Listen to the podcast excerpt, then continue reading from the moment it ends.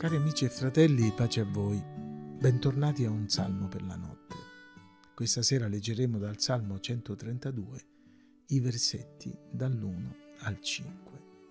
Ricordati, Signore, di Davide, di tutte le sue fatiche, quando egli giurò al Signore e fece voto al Potente di Giacobbe, dicendo: «Certo, non entrerò nella mia casa, né salirò sul mio letto, non darò sonno ai miei occhi, né riposo alle mie palpebre, finché abbia trovato un luogo per il Signore, una dimora per il Potente di Giacobbe».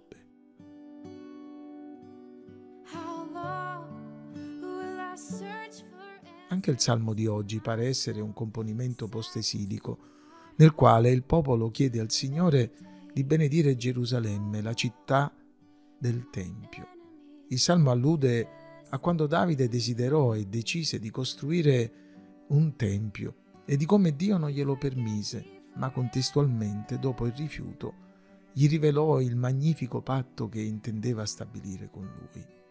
Il no di Dio, seguito dalla rivelazione del patto davidico, è riassunto nel versetto undici.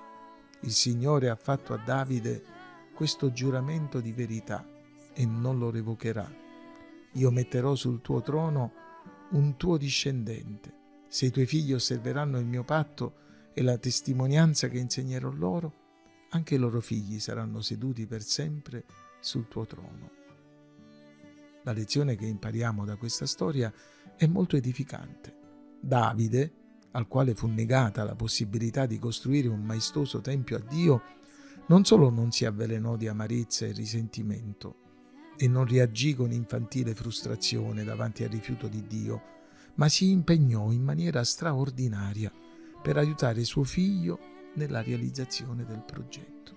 Davide infatti diceva: «La casa che si deve costruire al Signore sarà talmente magnifica da acquistarsi fama e gloria in tutti i paesi. Io voglio dunque fare dei preparativi per lui». Così Davide preparò materiale in abbondanza prima di morire. Sì, abbiamo letto bene, Davide preparò materiale in abbondanza prima di morire. Questa sera ci soffermeremo un po' sulle fatiche di Davide per la realizzazione del Tempio. Intanto il Salmo ci rivela qualcosa in più dei libri storici.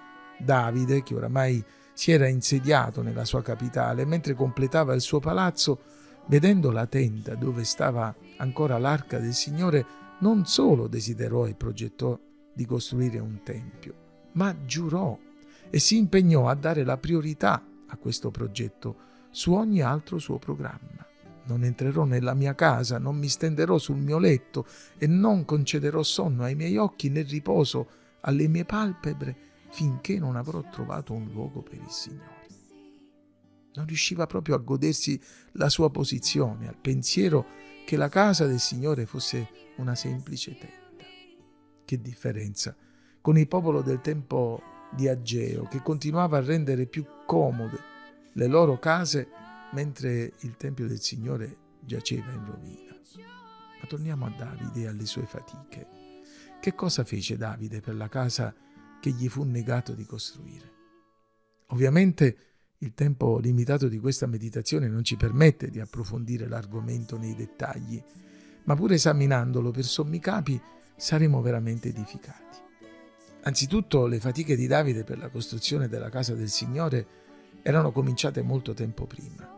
In ogni battaglia vinta, da ogni bottino, Davide metteva da parte qualcosa per costruire la casa del Signore. Anzitutto, le fatiche di Davide per la costruzione della casa del Signore erano cominciate molto tempo prima.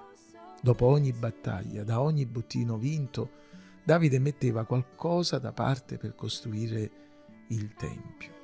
È straordinario vedere questo uomo innamorato dell'opera di Dio cercare sempre delle cose da consacrare a Lui, fino a quando, nella riunione finale in cui presentò il progetto al popolo, Davide usò un'espressione bellissima che ha ispirato milioni di credenti a dare per l'opera di Dio. «Inoltre», dice Davide, «per l'amore che ho per la casa del mio Dio, siccome io possiedo un personale tesoro d'oro e d'argento, io lo do alla casa del mio Dio, oltre a tutto quello che ho preparato per la casa del santuario. Continuando a leggere la storia sacra, ci rendiamo conto che Davide, per la casa del Signore che gli era stato negato di costruire, provvide un progetto dettagliato, non solo il disegno, ma un progetto esecutivo per la sua realizzazione. Infine, la storia sacra ci ricorda un altro particolare.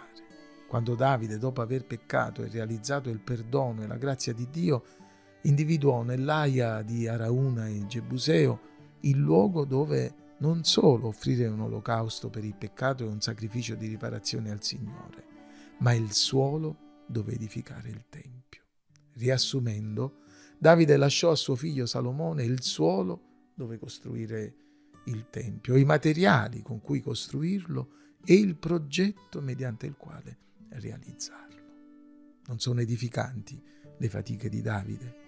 Ecco perché il salmista dice: «Ricordati, Signore, delle fatiche di Davide». Nella vita secolare fatica si connota in maniera negativa, ma legato alla grazia e al perdono che Dio ci ha mostrato in Cristo, fatica diventa lo sbocco naturale dell'amore per colui che ci ha redenti, che si prende cura di noi e che ha preparato per noi un'eredità piena di gioia e di benedizioni. Cari amici e fratelli, si possa dire anche di noi ciò che si dice di Davide, ma anche dei credenti tessalonicesi. Noi ringraziamo sempre Dio per voi tutti, dice Paolo, a proposito proprio dei tessalonicesi, ricordandoci continuamente davanti al nostro Dio e Padre dell'opera della vostra fede, delle fatiche del vostro amore e della costanza della vostra speranza nel nostro Signore Gesù Cristo. Sì, fratelli, esercitiamo anche noi le fatiche dell'amore, nell'adorare Dio, nell'edificare la sua Chiesa e nell'evangelizzare chi ancora non conosce Gesù.